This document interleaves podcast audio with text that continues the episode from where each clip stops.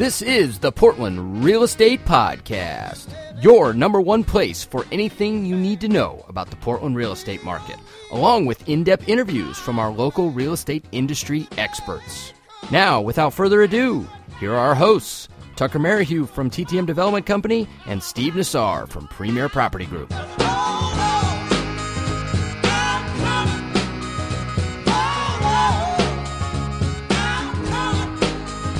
Welcome, everybody, to episode number 61 of the Portland Real Estate Podcast. We are back this week. We took a little bit of time off since our last episode, but hey, we both got businesses to run, so that's just the way it goes. But I want to welcome you guys back. I'm here in our virtual studio with my co host, Steve Nassar. What's going on, Steve? Tucker, good to be back on the show. How is your St. Patty's Day starting off for you today?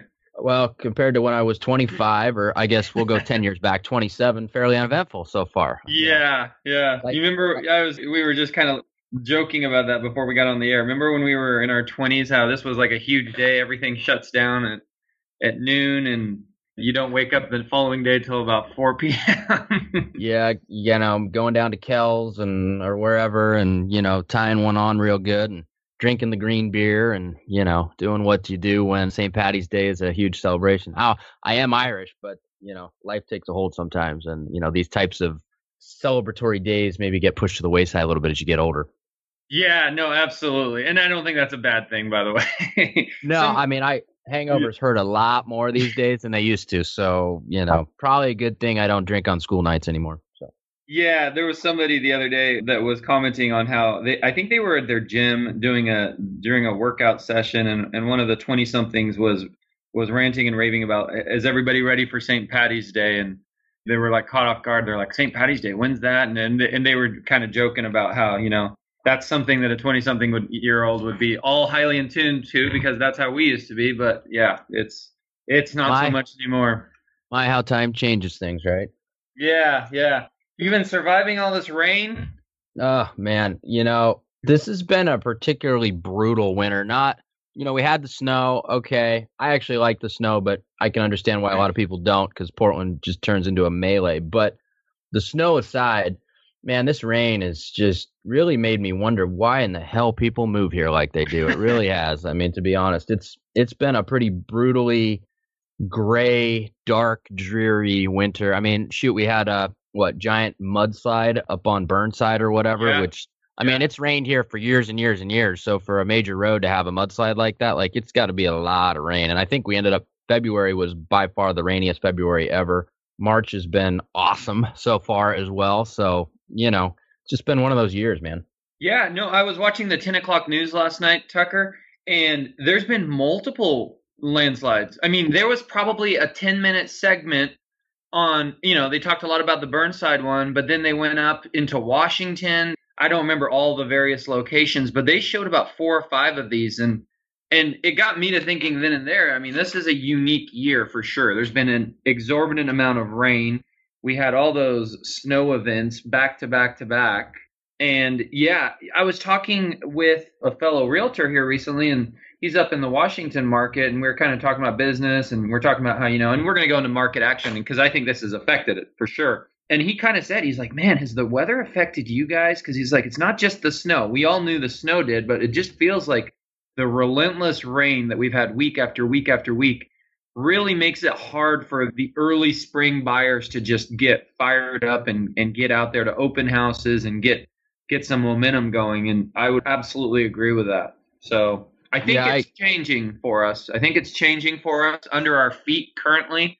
In fact, today and yesterday seem to be decent. Now we're finally starting to see like decent pockets of good weather. I mean, last Sunday we had one nice day, you know, bookended by just weeks of rain.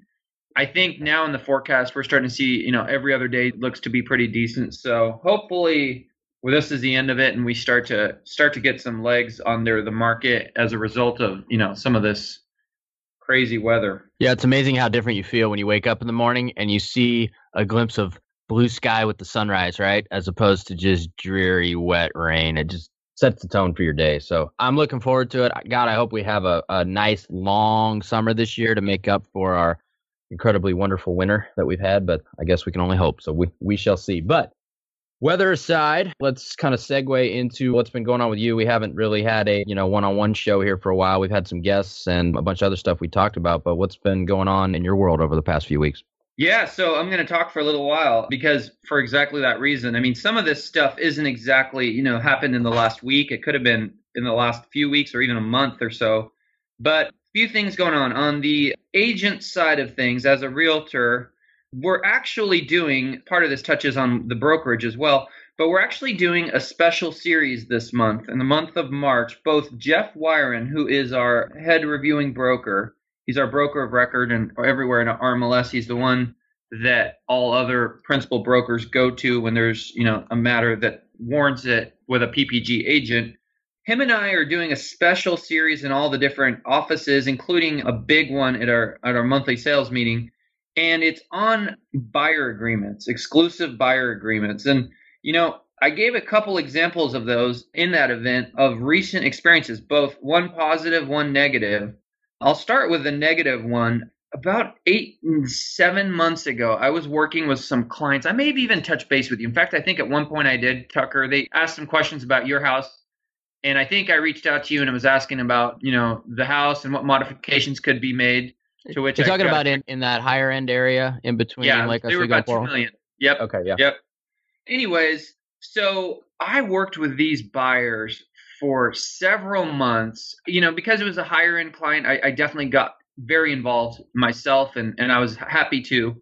And I personally showed them, gosh, probably a dozen or so houses. Beyond showing them houses, we actually met with two or three builders, and you know how that is, Tucker. I mean, that's a two three hour process. You meet, you, mm-hmm. they see a piece of land, there's a builder attached. You set up an appointment. You meet with the builder. You know, I think at a couple of them, we met at varying locations. One of them had a house with land next to it. We, we met in the house. One of them was a Street of Dreams house from the year before in Lake Oswego. We met at that property. But my point is, I spent about 40, 50 hours accumulatively with these guys. At one point, I showed them a house on Knaus Road, an existing house, not brand new construction. I then almost wrote another offer on another. I normally really, I'm very adamant that I get a buyer into a buyer's agreement. You know, it can vary in timing, but always definitely when we're writing an offer, sometimes based on, you know, our relationship I like to work with them a little bit and say, hey, if it feels like a good fit, let's officialize our relationship. And here's what I'm going to commit to you in return. You know, I'd like your commitment that you're going to work with me and, and I'm going to help you with anything you see out there. I didn't quite do that with these clients. I had a high level of trust, to be fair. I mean, we had a really good working relationship. They kind of went dark on me for a while. And then I followed up with them a couple times, didn't hear anything. About six months later, they emailed me and they said just and they were very complimentary. We enjoyed working with you. You're very professional. Just want to let you know that we ended up meeting with a builder who we were going to build with and then he introduced us to his realtor and ultimately that realtor helped us buy an existing home. Well, I kind of mm. poked around a little bit, Tucker. They I would bought, too. What's that? I would too. yeah, I looked up tax records and I looked up their last name, their unique last name. I, I found them, and lo and behold, they bought one of the houses I'd shown them, that one on Knaus Road that was oh. existing, oh. and it was incredibly frustrating. I didn't have an, uh, have them in a buyer's agreement. There was nothing I could do. I was definitely the procuring cause on that house. Very, very frustrating, unfortunate circumstance. So there was the negative story, and you know the pro and reason to to have a, a good buyer's agreement in place. Another one recently that was a positive story was we were working with a buyer and we did have him in a buyer's agreement. He emailed us. He said, "Hey, I'm really interested in this house. I'd like to see it today." One of our showing agents goes out to the house and the lockbox doesn't work. She's at the house. She's trying to use the lockbox. It's there. It doesn't work. We reach out to the listing agent. Can't get him on the phone. We email him. Can't get him on the phone. We leave the property. Next day, we're reaching out to the listing agent, trying to get him on the phone, trying to get the lockbox figured out. All of a sudden, the listing agent says, "Oh, it's working." Like a day or two later, we then can't get the buyer on the phone, mm. and we find out a couple days later. I think via the listing agent, and it was kind of a compilation. We kind of got suspicious because we saw it go pending, and all of a sudden our buyer's not talking to us. We found out that the buyer out of frustration, no fault of our own, because we we were communicating everything we could get, which was, hey, the, the listing agent's not getting back to us. Buyer reaches out directly to the listing agent. Listing agent sets up a showing, kind of a sleazy situation, but that's Sounds that way. Yeah. And buyer likes it, writes an offer with the listing agent. We find out about this. We reach out to the listing agent. He's very, very dismissive and rude about the situation. I elevated, I actually pulled Jeff Wyron in on this one. He did an excellent job, by the way. And long story short, we finally, I mean, we, we made it clear look, this is, you know, there's a buyer contract here. There's possibly an ethics violation as well, because you knew there was an agency relationship. And ultimately, I got a referral fee, a nice, healthy referral fee on it. Rather than try to jump in and mess up the deal, we just said, look, here's what we want. And it came together. And and I do have multiple stories like that. What I love about buyers agreements is they ultimately force a conversation of some sort. Because in all my years of buyers agreements, when when a buyer is in one and then they go dark on you, when they're reminded that they're in a buyer's agreement, I've yet to ever have one not return a phone call or get back in touch with you. Even if it's not, you know, the the wonderful resolution you want, it does at least give you that chance to say what happened, did we do something wrong? How could it have been better? How do we fix this? And a lot of times you can, sometimes you can't. A lot of times you get referral fees. So we talk about that in our credit hour series this month, and it's it's been pretty interesting to do so. You know, that's an interesting topic for you to go on. We've had a lot of people over the last year, especially, you know, especially with our pre new construction, right? We list it before it's done, and we'll have like an agent that reaches out to us, but maybe in between an agent reaching out to us at first and actually setting up a showing with us on a day that works because obviously we have subcontractors in the house and we don't want to just people gallivanting through on any given day. We'll have their buyer reach out to us like 18 times to like try and get in and see the place right? And so our standard protocol and you know we obviously do business better than some is hey if you have an agent which we know you do, right? Your situation, they likely knew that they had an agent as well. You reached out to him to get him in the house initially. We'll say, you know, you need to communicate through the agent if you have one. And that's the proper protocols, it's the proper channels, you know, just because I know what it's like to get screwed on the other end, right? You know, you put in the work, you show people stuff, and sometimes people's understanding of how this business works or just their overall business ethics are not good. And so they let themselves get the best of themselves sometimes and how they just do things. And it's just not the right way to go about things a lot of times. So, yeah, we, you know, I'm surprised that agent wasn't like, hey, well, were you working with so and so that, you know, tried to get a hold of me and get you in? It's just bad business. I mean, I, you know, I'm glad you guys got a referral fee, but at the end of the day, you know, it's folks like that that you just, you really want to just punch in the face because they're, they're running their business like crap. And, you know, you can't, that reputation will follow you everywhere. So hopefully people learn from that and they don't run their business that way.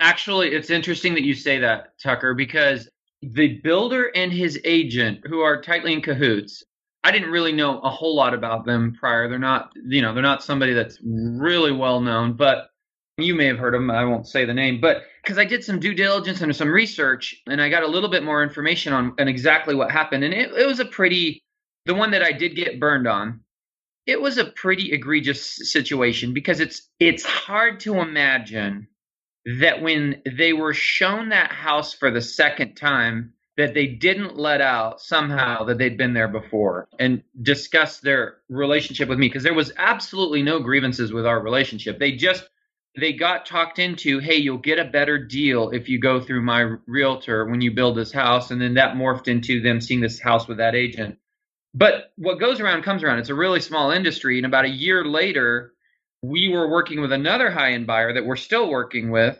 And that builder, represented by that agent, was on a lot. What's that lake out in Oregon City? Is it Beaver Lake Community? Yeah, I don't. Community. Are you familiar? I know. I know what I know what you're talking about. I don't remember the name offhand. I think yeah. it is. I think it is. But there was a lot on there represented by both of them and my clients were kind of asking some questions about it and i just said and, you know I, we, we kind of reiterated you know we have a builder that we like and work closely with it was actually jeff haggard for custom mm-hmm. building homes and so we were quickly able to take them away from that builder and, and bring in a builder that has a better reputation in that regard so you know you might it's a small industry and people have long memories of those horrific situations. And if people are running around doing stuff like that, it's just going to catch up with you and, and ultimately it'll cost you more in the long run than that little quick gain in the short term. So I totally agree. I, I remember back when I was just a, a wee loan officer back in the day, and I had a conversation with an agent who will remain nameless that's still in the business that told me that he didn't have time to talk with me because he made three hundred thousand dollars last year, and I was I was taking up valuable time when I just needed something important for the transaction. But I remember that, and that was 12 years ago, and I still think he's a dick. So, you know, there you go. and by the way, I just looked up. It is Beaver Lake out in Oregon yeah. City. So, on another note, we had another interesting experience. We had a transaction up in Vancouver where we found a house, we made an offer on it, we were in escrow, and then all of a sudden, and this kind of is weather related, all of a sudden we go to do inspections and there's an active leak from the roof into the house. And it was incredibly frustrating because it was a situation where the mom was the seller. She's in her 80s. She's, I think she's in a care home. Son is sort of involved, but he's a bad combination of a jerk and busy. That's so a bad one. Yeah. so he's aloof and not very friendly in the process. And we were working diligently with a listing agent who was great on the transaction, but could not get communication and definitely not favorable communication out of her seller. And so a week went by with this active leak going on in the house, and, and it was just, they wouldn't address it. They wouldn't get a remediation company out there. They were trying to take some shortcuts. They were dragging their feet. Son didn't really care too much for whatever reason. Don't ask me why. And so just recently we terminated that one, but that was just a crazy transaction and a weird situation there. So there's a couple things going on on the agent side. Let's talk about the brokerage. I did a, a, couple, two classes in a row. I do a monthly sales, advanced sales and marketing class here. We rent a large room that holds about 150 people. I did it. We were packed out both days. One was on my listing presentation. It was on the the phone call consultation. So when you get a new seller lead, right. I released word for word the script I use so that our agents would have kind of a frame of reference about what what I say, how I vet the seller, you know, kind of the risk versus reward matrix with listings.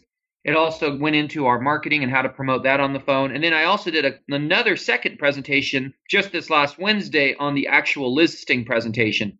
And again, it was a typed word for word script from entering the home, doing the grand tour with them, going through comps, and also then the the marketing promotion and, and how we promote our marketing offerings and, and how that works. We took both those scripts, we put them in what we call here at Premier Property Group our broker toolkit, which is a web-based file sharing service that we have with for all of our agents. We use Dropbox for that. So any one of our agents can go into the company Dropbox. There's an array of tools and scripts and services in there.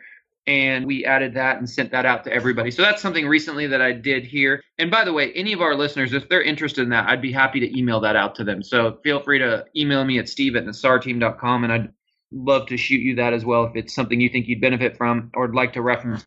And then recently, last week, we did a, a suite at the Blazer game. It was the 76ers. It actually went into overtime, which is always kind of fun for those. Oh, I remember the game. They lost yeah. because of a no call on the out of bounds. Yes. Yeah, yeah.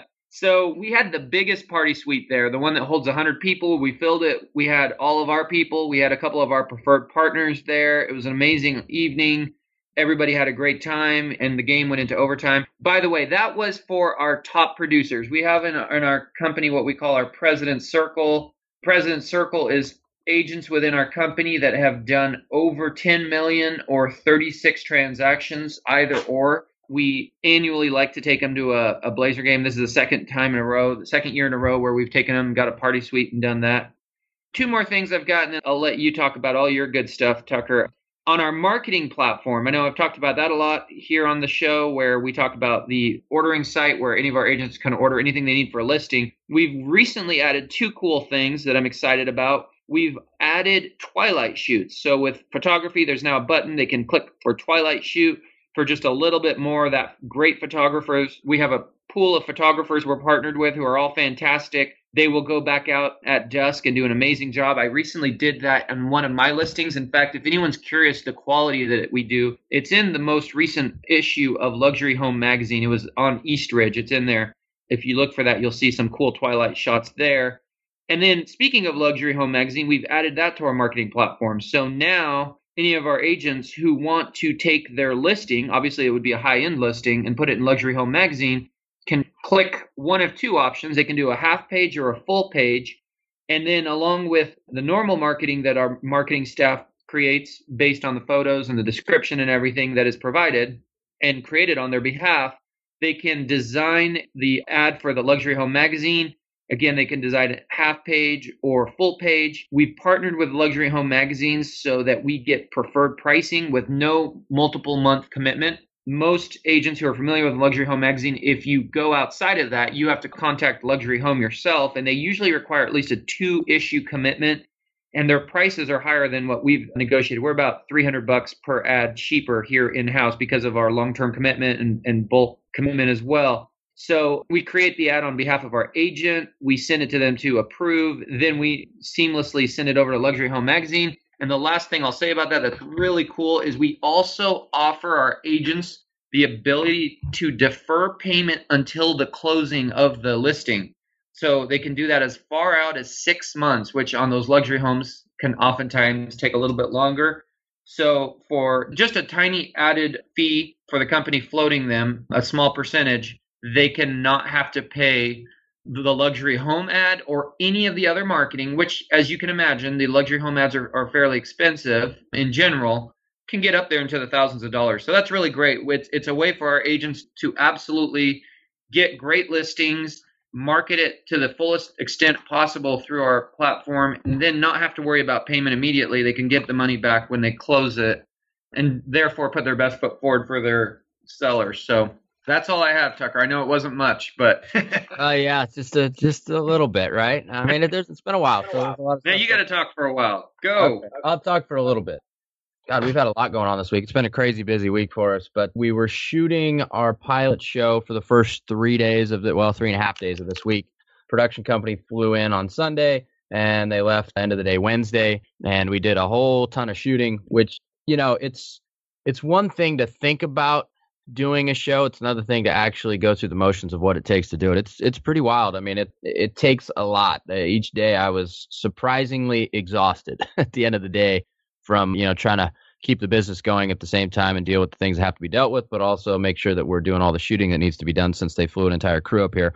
What was kind of cool is one of the guys that they flew up here, one of the camera guys, he was on Deadliest Catch for a number of years. So he was one of the camera guys out on the boat so I got a lot of cool stories from him about, you know, being on the boat. Bottom line is he said it sucked real bad being the camera guy on a, on a boat. I can't I wasn't seat. thinking otherwise, just to be clear. Yeah, well, I didn't think anybody was, but just to, to clarify. And then he also has shot a lot of shows with Mike Rowe, additional stuff. So he had some funny stories about that. He shot some shows with Guy Fieri, you know, which from what I hear, maybe he's not the nicest guy off camera. I don't know. It's speculation, we'll call it. But it's funny to hear these shows that you know, or the about these you know shows that other people work on from a little different perspective. So, you know, we shot a whole bunch of stuff. We actually were able to take one of the camera guys with us on an appointment live. Like, you know, I'd never met these people before, and we walked through their property and checked it out. And you don't know how that's going to go a lot of times when you ask people if you can do that, right? I mean, it's kind of intrusive and weird, and you know, how they big might. Is the camera? I've always wondered. You watch like these reality shows, you know, the, the the home flipping ones and stuff,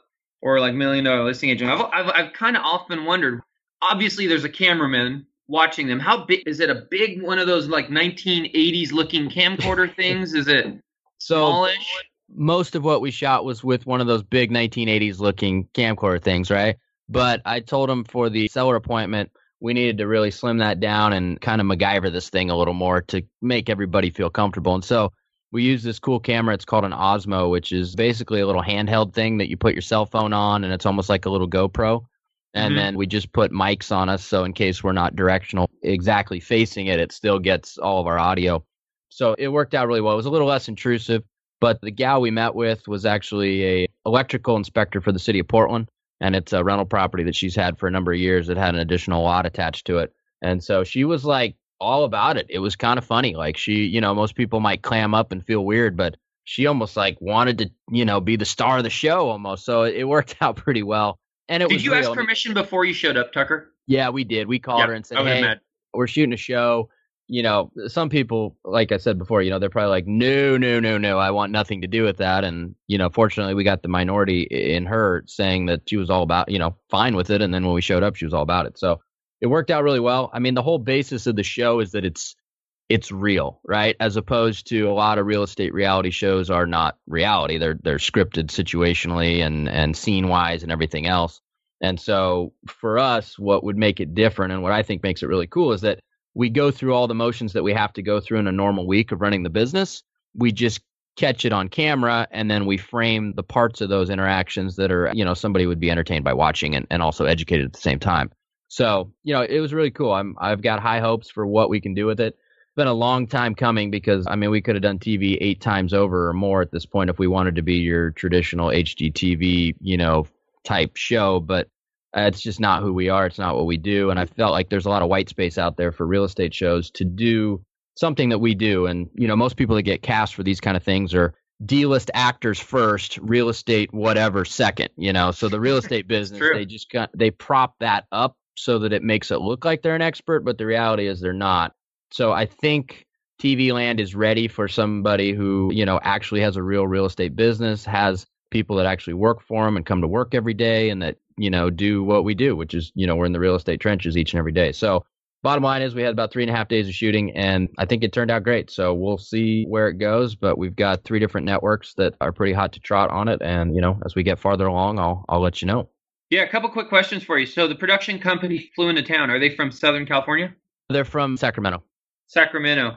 And yeah. do they have to fly into town then every episode, or do you do you group a few together? Like they come into town for a week, and then you make four episodes out of that. Is that kind of the model? Yeah, what'll probably happen is they'll be in town like a week a month, basically, because you got to show progress too, right? I mean, and there's got to yeah. be different dynamics at play, which different transactions and deals and things. It takes time for those things to you know turn into what they are. So likely scenario is probably a week a month that they'll be in town shooting and then we'll get three weeks off and not have to have them following us around and then they'll come back. So but you know it all kind of comes together in total once we ink with the network as far as you know how many episodes they want whether or not they'll continue to give us complete creative control on what we're doing. So all those things are factors that you know are important to us and you know we've got to see what's what's offered at that point and figure out what's right for us. But yeah so from here, they throw together like what a few pilot episodes, and then they shop those to some networks. Like, hey, this is our idea. This is the concept. What do you think? And then somebody picks it up or. Yeah, basically, they've already got three that they know who I am. They know what we do. They're very interested. So this is just kind of the formality part of okay, this is what this looks like on camera, right? And so they then give it the sniff test via watching the pilot that they created, and you know from there some executive makes a decision on a new show. The problem is, is with anytime they go into new show land, right? It's considered a risk in TV world because if you do, that's why you see so many copycat shows. Because if if you copy an existing show that's had success, if it doesn't have success, you can blame casting, right? They cast the wrong guy, so it's his fault because the other show worked. Anytime you go into the white space and you produce a new show, it's a double edged sword because new shows are always the biggest hits, right? But at the same time, if it's not a hit, then you can't point the finger, right? Because somebody greenlit the new idea in the new show. And so it's kind of a way to pass the buck and defer blame to just copycat stuff. And so that's why there's so many real estate copycat shows. We don't want to do a copycat show. We want to be the the first in kind of the white space of where I think shows could be and, and do really, really well but we've got to find a network, you know, executive that understands the business well enough to know that there is a white space there that's been untapped and it could be a big hit. So cool. No, it sounds great. Keep us posted. Yeah. Absolutely. So pretty cool. Other than that, you know, this is a market action report show. I'll kind of relate it to what we've seen in our business here. Market seems pretty hot still. You know, we put a house on the market in in FOPO took about seven or eight days and you know we got we actually had a buyer that came directly to us and you know we're going to be closing here very shortly. So you know and we got pretty much what we were asking for it. So you know even with the weather things are hot hot hot. We've got one of our townhomes that we're finishing up this week that's set to close to a cash buyer next week. Is that uh, tom Wilser's deal? Yeah it is. And so it's the weather's been a big pain in our you know what because we got to paint the thing right? And it's hard to paint when you get 26 days of rain in a row on the yeah, outside. it's... so it's been a little challenging with that and some city things but you know we're And then we're breaking ground on on my new place. We've got a two lot partition off Upper Drive that we're finalizing. We're finally going to build our Lakeview house. We got the new storm system designed and submitted to the railroad because we've got to go off the back of the hill and under the railroad. Some you know technical stuff there that nobody probably cares about, but now you do. Now you know. But it's going to be an amazing Lakeview house that looks over you know panoramic view of all Lake Oswego. So we've got we got a lot going on. We got a few little rehabs going in southeast, and it's just you know kind of going gangbusters right now. One of your properties, Tucker, showed up as a comp in one of my listing appointments recently. Foster Powell area. Okay. One on Raymond or which one? Do you have a few over there? Yeah, we've done a few. Was it what were you comping? A nice house or uh, not a nice grand, house? Four hundred grand. Okay. The one that we're selling right now is just under five hundred. That was probably it. That was probably Yeah. it. Yeah. And so I was going through some comps over there, and I saw, and I was like, "Oh, this looks like a. It's a rehab, right?" Yep. Yeah. And I started looking through it, and sure enough, there was TTM development. So I talked a little bit about, you know, I said, "Yeah, this is a good property. These guys do good work." So we comped it accordingly in that regards, and yeah, it helped in getting that listing. So Oh, there Cool. you go. Glad I could be there. a help without knowing I was helping. So yeah, yeah. So that's you know that's kind of what's going on with me. But maybe we segue into market action report and maybe start off and let our, our listeners know what your thoughts are on the on the latest report that came out this past week. Yeah, so I mean, I just want to I just want to reiterate kind of what we touched on. I mean, this is my I don't know that I have data. I think February confirms this somewhat, but it just feels personally to me as if we've had a rough 6-month stretch. It started if you remember with that pre-election time period that was kind of polarizing where everybody was just kind of sitting on their hands like what the heck is going on here? You know let's just sit back and watch how this plays out. You talked about how you thought that was going to you know morph into the holiday season and, and i think we definitely felt and noticed that. And then what we didn't expect and what we didn't know was going to happen was and part of this was during the holiday season was just the weather events that then exacerbated that whole process. So starting around mid December, we got, you know, the first snow scare, then another, and they were all about a week or two apart, all the way well into January, February. And so it just feels to me, I mean, I've felt it in my personal business, I've seen it within our company. We had a few weeks in February where we we sent, you know, one of our bookkeeping staff members home early several days in a row because we went from the normal, you know, I think on a normal day, we're processing 50, 60 plus checks from closing. We dropped down into the single digits for a few weeks there in February because, I mean, if you go but 45, 60 days back, we were in the middle of the holidays and Snowmageddon. So there just wasn't a lot of offers being written and there wasn't a lot of homes being shown.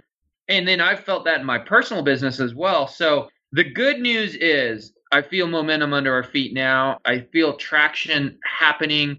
We talked a little bit about how, you know, even even coming out of February, it was still just just rain upon rain upon rain week after week relentlessly. And I've got a couple view properties and that's just brutal on these view properties. I even went to a listing appointment this last week up in the Skyline Northwest Portland area and nice house, you know, go to the listing appointment and we're talking about, you know, a different listing I have nearby and the views from it and they said, "Oh, we've got gorgeous views here too." I'm like, "Really? You do?" I mean, I'm just looking at just just muck and fog and miserable weather.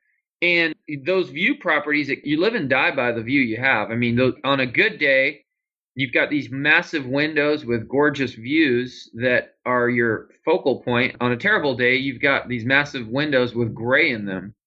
And and, and True. True. yeah, so I felt it on some of those especially, but I've got another one in Lake Oswego on East Ridge that we experienced that as well. So back to my point, it feels like it's just been a, a miserable four to six months of you know election cycle, holidays, and bad weather all intertwined, and it is behind us now. I think finally I can say that I'm feeling the political climate quite a bit lower.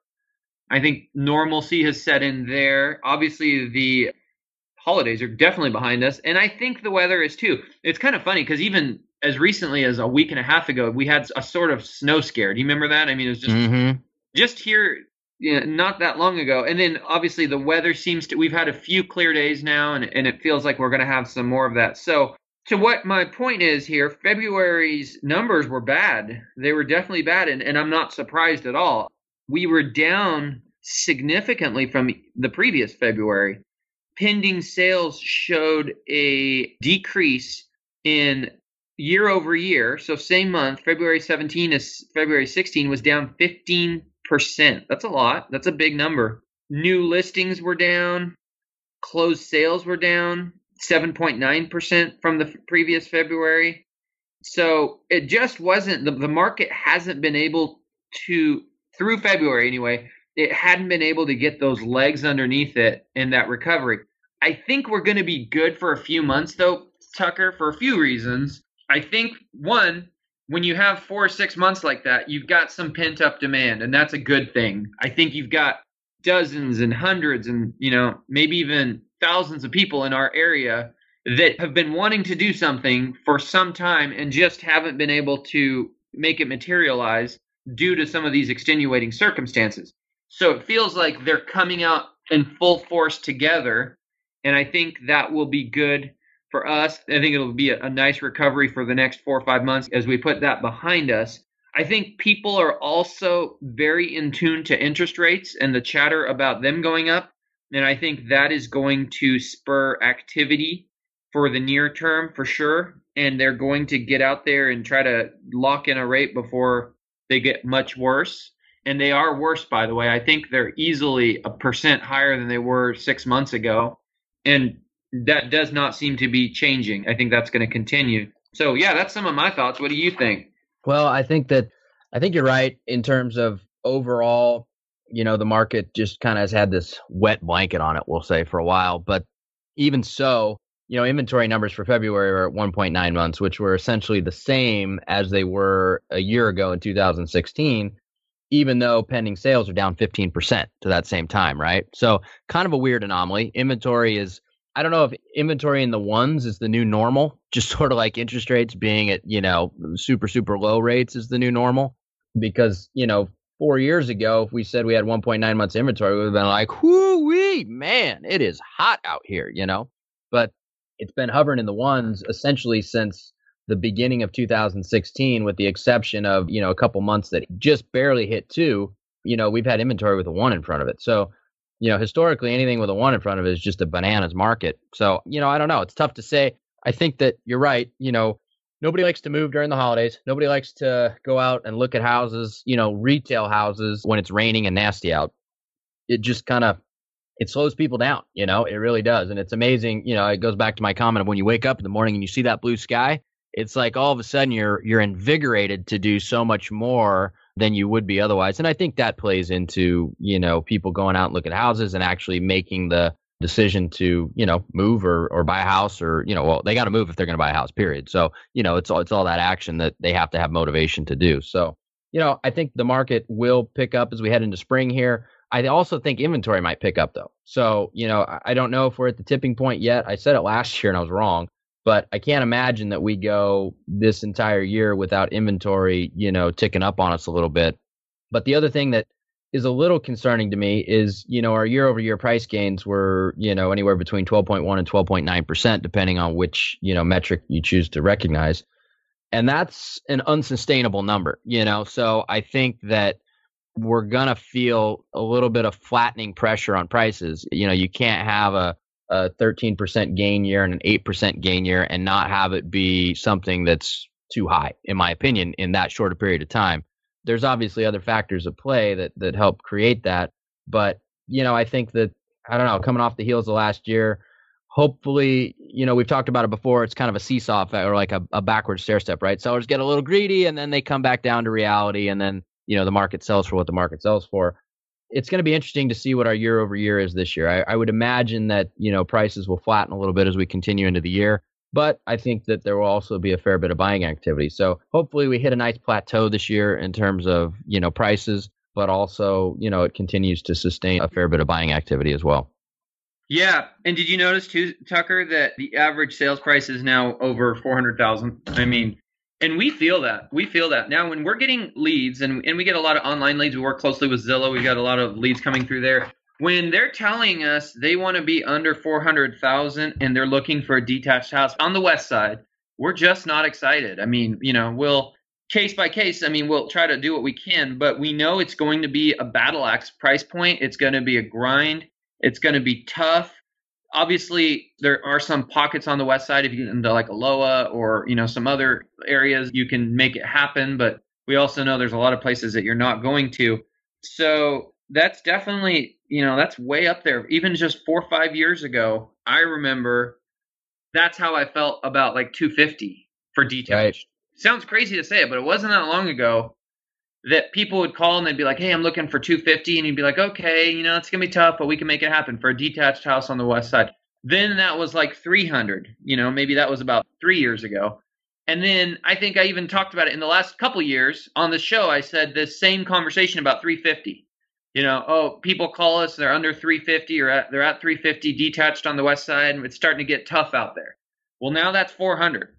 So these are real changes in valuation and pricing for detached homes. I'm mostly talking the west side in the last four or five years.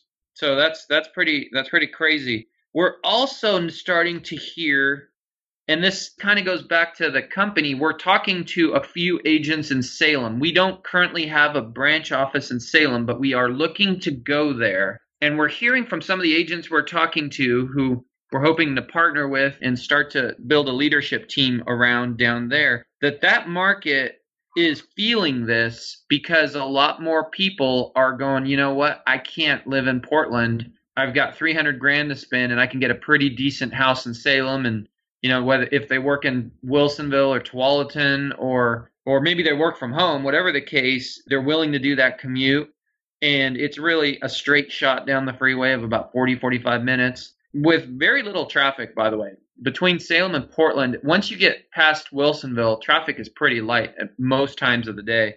So it'll be interesting to watch the Salem market, and, and I, I'm hoping that we have a presence there that lets us watch it really closely here within the next year or so.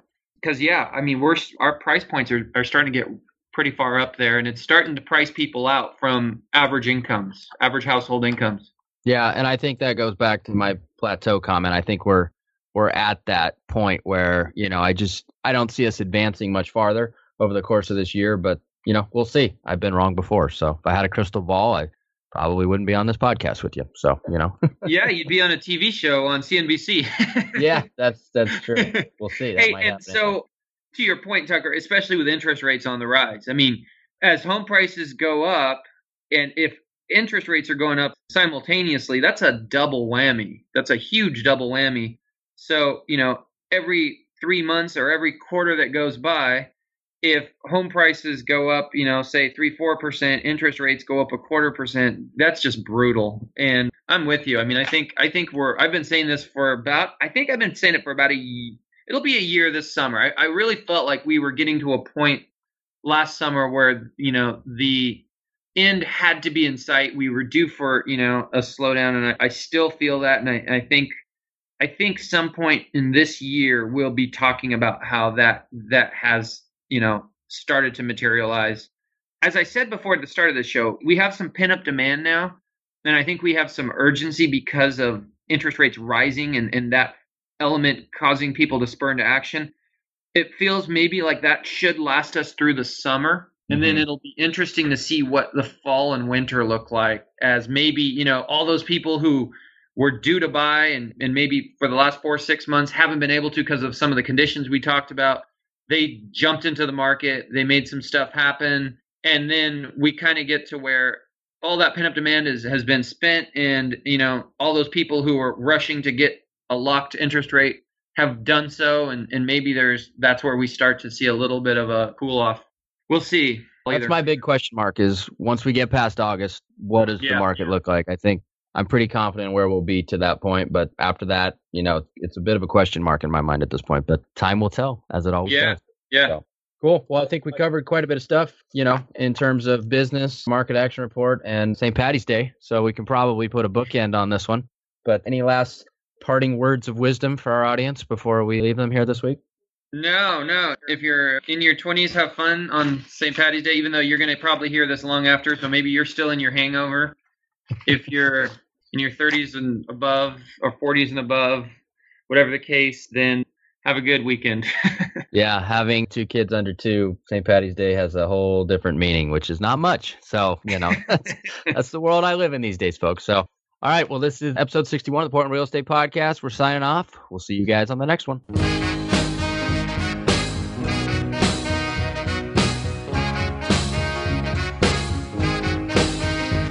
Thanks again for listening to our show, and make sure to tune in next week for another great episode of the Portland Real Estate Podcast.